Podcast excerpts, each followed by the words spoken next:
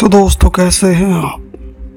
अक्सर ये हमें ऐसे वाक्य देखने को मिल जाते हैं, जिन्हें हम देखकर भी मानने से इनकार कर देते हैं। लेकिन जब वो हकीकत का रूप लेकर हमारे सामने आते हैं तो हमें उन्हें मानना पड़ता है।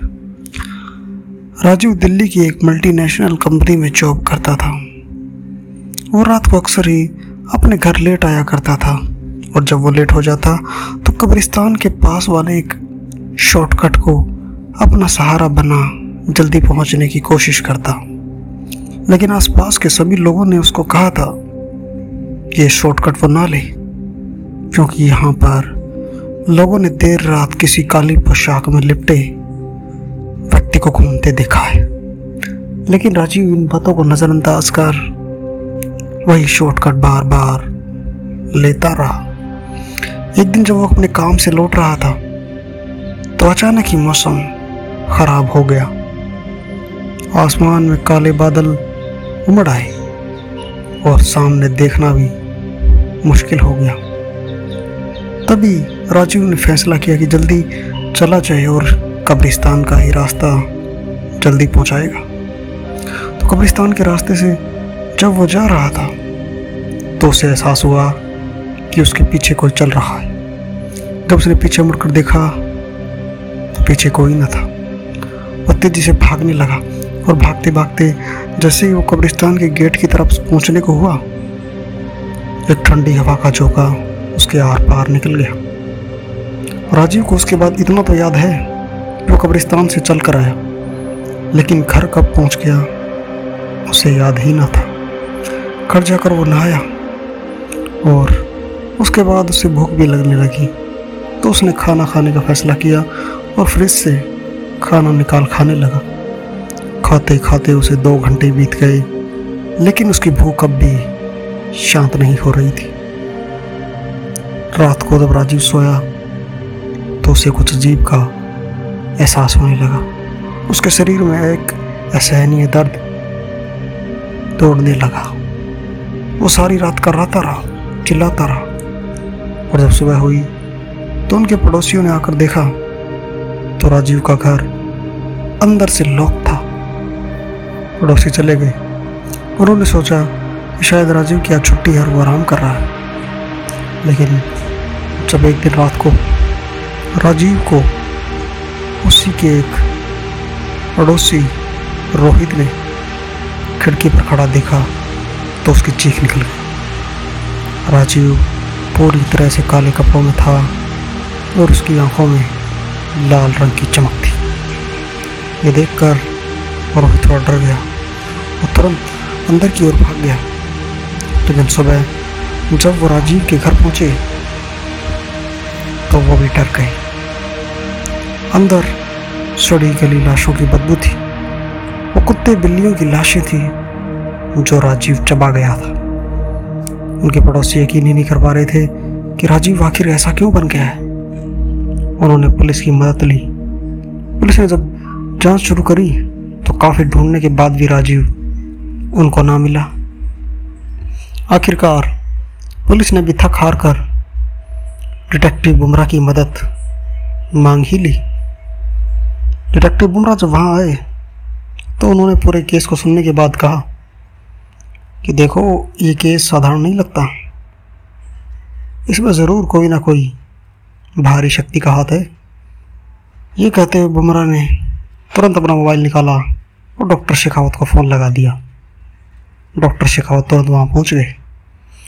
और बुमराह से पूरी बात सुन उन्होंने कहा कि मुझे पूरी बात बताओ। तो उनके पड़ोसियों ने बताया कि वो रात को लेट आता था और कब्रिस्तान वाला शॉर्टकट लेता था। तो डॉक्टर बोल पड़े, वो जिस रात तुमने उस राजीव को अजीब ढंग से देखा था, वो तारीख क्या थी? रोहित कहता है सोलह अप्रैल।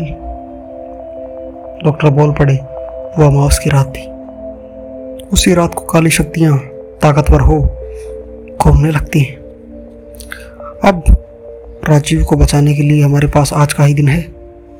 अगर हम आज का दिन चूक गए तो राजीव कभी नहीं बच पाएगा। डॉक्टर ने तुरंत एक यंत्र निकाल, उसमें एक रीडिंग सेट कर दी। यंत्र एक दिशा की ओर इशारा करने लगा। वो भागते हुए उस तरफ़ जैसे ही बढ़े कि उनके सामने एक लगभग आठ फुट लंबा व्यक्ति उसके हाथ लंबे थे, पैर भी लंबे थे, और उसकी आँखों में एक तेज लाल रंग की रोशनी थी।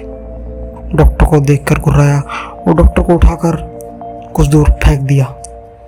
ये देखकर बुमराह भी जैसे ही उसकी तरफ़ लपके, एक ही बार से बुमराह भी दूर जा गिरे। लेकिन बुमराह हार मानने वाले नहीं थे। वो फिर से उठे और उससे लड़ाई शुरू कर दी। आखिरकार डॉक्टर, बुमराह और पुलिस की बीच हाथापाई चली और उन्होंने उस व्यक्ति को काबू कर ही लिया। लेकिन जैसे ही व्यक्ति को काबू किया, उसने कहा कि आज की रात मैं इसको अपने साथ ले जाऊँगा। तुम मेरा कुछ भी नहीं बिगाड़ पाओगी। कोई शक्ति मेरे आगे कुछ भी नहीं कर सकती। ये बात सुन, डॉक्टर बोल पड़े कि एक बेहद ही ताकतवर आत्मा है। इसे हराने का एक ही तरीका है कि हमें इसकी बात माननी होगी और इसकी कोई इच्छा पूरी करनी होगी। तो वो आत्मा कहती है कि मैं इसे छोड़ दूँगी, लेकिन तुम्हें इसके बदले मेरा एक काम करना होगा। तो मुमरा बोले, क्या काम? तुम्हें मुझे दस मुर्दा लाशें ला के देनी होगी। तब मैं इसको छोड़ दूँगी। तुमरा हंस पड़े और बोले, तुम्हारी शर्त हमें मानने की ज़रूरत ही नहीं। ये कहते हुए बुमरा ने अपनी जेब से एक यंत्र निकाला और उस व्यक्ति के माथे पर रख दिया।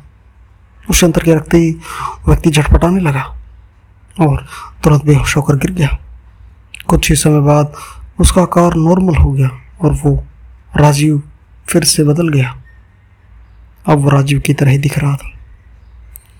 तो डॉक्टर बुमराह को बोल पड़े कि आखिर ये क्या है जिसने इस आत्मा को ऐसा ही कर दिया? तो बुमराह बोले, ये आत्मा जिसके खिलाफ हम लड़ रहे थे असल में ये आत्मा नहीं, एक तरह की एनर्जी है। जब मैंने छानबीन की तो पता चला कि इस कब्रिस्तान के पास एक छोटा सा मकान था, जिसमें रात को तेज़ रोशनी निकलती थी। लेकिन एक दिन वो रोशनी निकलनी बंद हो गई। लेकिन वो समास की रात को लोगों ने फिर वहाँ एक रोशनी देखी। जब मैंने जाँच की तो उस कमरे के अंदर मुझे कई असाधारण यंत्र मिले। जो कि एलियंस के थे। और एक कंप्यूटर मिला, जिसके अंदर इंसानों के अंदर किस तरह जेनेटिक बदलाव किए जा सकते हैं, इसकी जानकारी थी। और ये चिप उसी का एंटीडोट थी। जैसे ही मैंने राजीव को ये चिप लगाई, वो जो म्यूटेशन इसके अंदर किया गया था, वो रिवर्स हो गया और ये वापस अपने असली रूप में आ गया। ये बात सुन डॉक्टर भी हैरान रह गए और बुमराह को कहा कि बुमराह, वाकई तुम लाजवाब हो। इसके बाद राजीव ठीक हो जाता है और डॉक्टर बुमराह उसी कब्रिस्तान में खड़े डॉक्टर के साथ कुछ चर्चा में लगे थे। और बोलते बोलते बुमराह ने कहा कि ये घर जिसके अंदर वो एलियंस रह रहे थे, वो शायद आज भी वहाँ आ सकते हैं। लेकिन डॉक्टर बोल पड़े कि अब उन्हें पता लग गया है कि हम उनकी असलियत जान चुके तो शायद वो डर गए। और अब शायद ना आए। उमरा ने कहा हाँ लगता तो ऐसा ही है। और उस दिन वो आए भी नहीं। उस दिन के बाद वहाँ कोई रोशनी नहीं देखी गई। लेकिन राजीव आज उस शॉर्टकट को नहीं लेता। पंद्रह बीस मिनट ज़्यादा लगा सकता है, लेकिन उस शॉर्टकट से नहीं जाता। अब उसने काम भी दूसरा पकड़ लिया है, जहाँ वो रात को जल्दी आ जाता। है तो ये थी सन्नाटा कहानी का रीमेक डिटेक्टिव बुमराह विद कहानीकार सुनील।